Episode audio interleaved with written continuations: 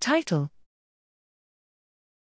Uneven terrain versus dual task walking Differential challenges imposed on walking behavior in older adults are predicted by cognitive and sensorimotor function. Abstract Aging is associated with declines in walking function.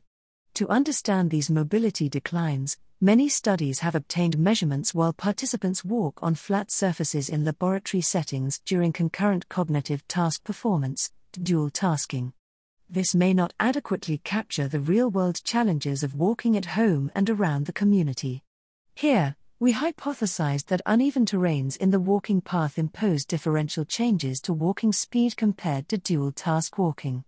We also hypothesized that changes in walking speed resulting from uneven terrains will be better predicted by sensorimotor function and cognitive function. 63 community dwelling older adults, 65 to 93 years old, performed overground walking under varying walking conditions.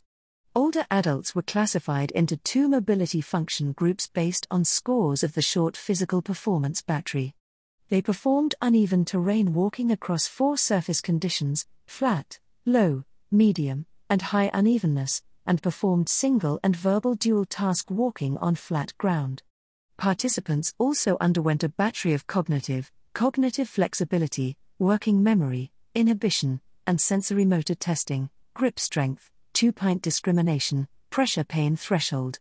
Our results showed that walking speed decreased during both dual task walking and across uneven terrain walking conditions compared to walking on flat terrain.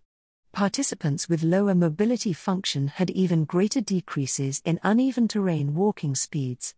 The change in uneven terrain speed was associated with attention and inhibitory function. Changes in both dual task and uneven terrain walking speeds were associated with two point tactile discrimination.